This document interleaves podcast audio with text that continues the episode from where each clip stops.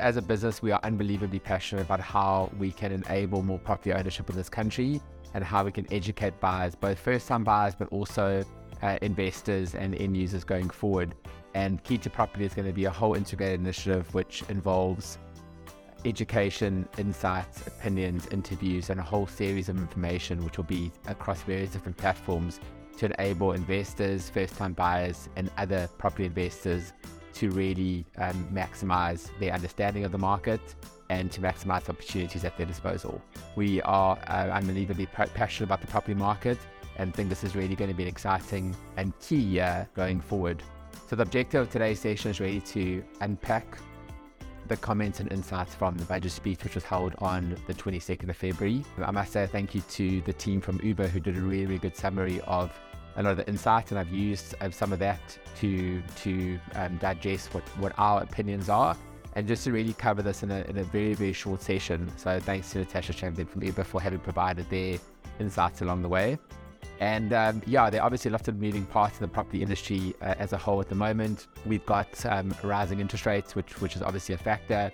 But in terms of perspective, we just need to remind ourselves that those interest rates and what they are currently, uh, 10.75%, is literally back to pre-pandemic levels and, and levels that we've seen on many occasions in, in the past. I attended a, a, a talk not too long ago by John Loos from FNB, and uh, his his sentiment supported what a lot of us believe into the sense that we'll probably see another 0.25% increase in, in the, the near future, and that interest rates will probably stable for uh, stabilize for a 12 month period thereafter and then it generally coming down. So we just need to have perspective on that. And then obviously there are lots of different other factors um, in the market in terms of th- things like immigration, more innovation in the industry, which is required as we adapt and evolve. And then obviously we know that there are a lot of people who are looking at diversifying their portfolios offshore. That the reality is uh, we need to be be positive about this market, but we also need to be realistic, and we need to understand that the fundamentals of the property industry generally mirror the fundamentals of the economy as a whole. And there are a lot of issues right now that need to be resolved. I think that's the positives that can be taken from the budget speech in terms of if there are initiatives that have been spoken about and they can be followed through, then uh, it can only be a positive year. Um, and hopefully, it's not just lip service from a government perspective.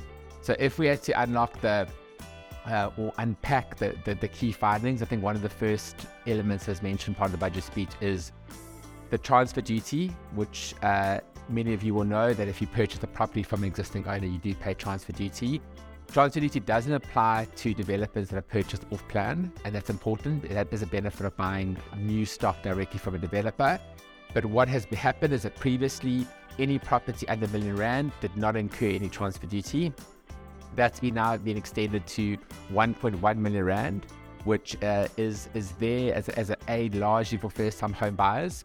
A stat that was released by ooba uh, as of January uh, 2023 is that the average purchase price of first-time home owners was 1.13 million, which is, is is quite interesting, and that aligns to this extension um, up to uh, 1.1 million. And just so you know, from a transfer duty perspective, there are different tiers. So there's a tier from 1.1 million to about 1.5 million um, and then there's another tier for 1.5 2.1 and then and, and so forth. So if you're purchasing a property right now for about 1.8 million you're probably paying about 30,000 rand in transfer duty. So uh, it just gives you and equates the, the the saving that someone would have if they are not having to pay transfer duties around that that million rand mark. An interesting point that was raised and, and whether it affects a lot of buyers uh, we're not 100% too sure in terms of that that inner city uh, space but uh, the UDZ allowance. So UDZ is an urban development zone and applies to specific inner city uh, zones, uh, inner city within Cape Town, Durban, and Joburg, as an example, and there to stimulate inner city development and inner city investment. And what that uh, UDZ tax rebate allows is for a person to write off 30% of the value of the property over a five year period. And that has now been extended for another two years. So it can be assessed in terms of uh, the viability of it, but it provides quite a big opportunity for investors going into that space and seeing opportunities to be effectively be able to write off 6% of the purchase price of the property over um, per annum over a five year period. We know that our economy, the backbone of our economy, is uh, a consistent supply of energy. It's a non-negotiable um, as a as a country and an economy, and it has such a huge impact on all different uh, components, including the property industry. So to to hear the plans around renewable energy is obviously very encouraging. Uh, the two main things that were, were announced is how it affects the, the individual in the sense of the government providing a, a, a rebate of 25% on the cost of individuals purchasing solar panels up to a maximum of 15,000 Rand. And that'll apply for, for one year and they'll be able to reduce their tax liability in the 2023 2024 tax year. It's encouraging the sense that we know what the crippling effects are of load shedding. And how that relates to property industry as a whole is a sense that we will see more and more developers in this, especially in the space that we are in, using load shedding free marketing as a differentiator for now, but very soon we'll see that as having to be a given. In the sense that developers will have to make provision for people being able to plug in inverters, for example, directly into their um, into their mains when required, and and make holistic provision um, outside of common areas uh, for solar and so forth, so that especially those who are working remotely, as we go into this working from home mindset shift that everyone's having to become accustomed to, it doesn't work if people don't have consistent access to power and internet and so forth.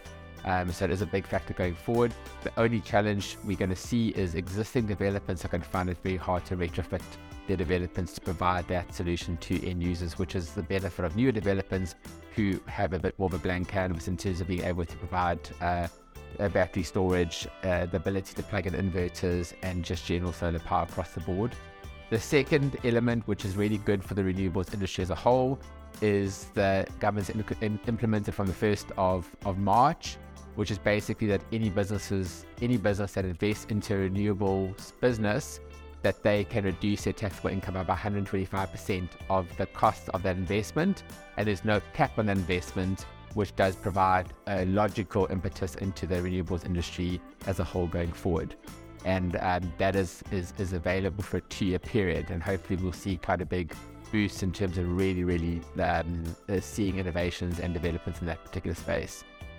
So all of these factors are are great, um, but it means very little unless we we look at what underpins investor confidence and positive sentiment, which are really key components to the property market as a whole. And some of those key things that underpin that is strategic infrastructure spending that has been earmarked within the budget speech. It applies to a lot of different areas. I mean, areas such as KZN, which were hard hit by floods um, over 12 months ago, it's vitally important that that infrastructure is repaired and prioritized and so forth. You still got infrastructure that is, has, has taken over a year to, to be repaired. And, it's vitally important that the right spend is allocated. It also stimulates um, job creation and economic progress within the country. Corruption cutting down on corruption is, is actually critical. Uh, I see infrastructure, corruption, and, and power as being the three pillars. And um, there has been spend committed to uh, clamping down on corruption, which is vitally important. And we really need to see how, how government takes it on and how it implements it. One of the things from the budget speech that I think many of us don't agree on is the fact that government has agreed to to bail Eskom out uh, of more than half of its, its debt ultimately that is taxpayers' money. Uh, we all believe it should be spent on things like infrastructure, economic development, housing, and employment. But having said that, we know we can't move forward as a country without consistent power supply. So it probably is a necessary evil in the context of things. Uh, but let's just really hope that that can can make a difference and that Eskom has the ability to be um, able to deliver going forward based on the long lead times and based on the existing uh, corruption that we're all aware of but uh, let's be positive that this will be a step in the right direction. So, just in summary, around the budget speech, we all want our economy to, to flourish. We all want positive sentiment, and we all want people to keep investing within the property industry in South Africa, and we want people to, from outside, to keep investing back in the country. So, it's underpinned by how we manage energy, corruption, crime, infrastructure, and job creation. And let's hope that what has been spoken about in the budget are all positive elements in line with that. So we look forward to a really exciting year. We're going to keep updating you on a regular basis in terms of insights. We're confident that there are a lot of positives that have come out of the budget speech, a lot of positives for the year. We know it's going to be a challenging period, but it's also a really exciting period in the sense that these are periods where the best developments and the best developers, especially in our space, will come to the fore in terms of how they innovate, in terms of what they bring to market, and how it's aligned to the market demand, which is good for consumers and it's good for the markets, and it really keeps everyone on top of the game. So we look forward to chatting more and to giving you more insights on different topics as we unpack Key to Property going forward. Cheers.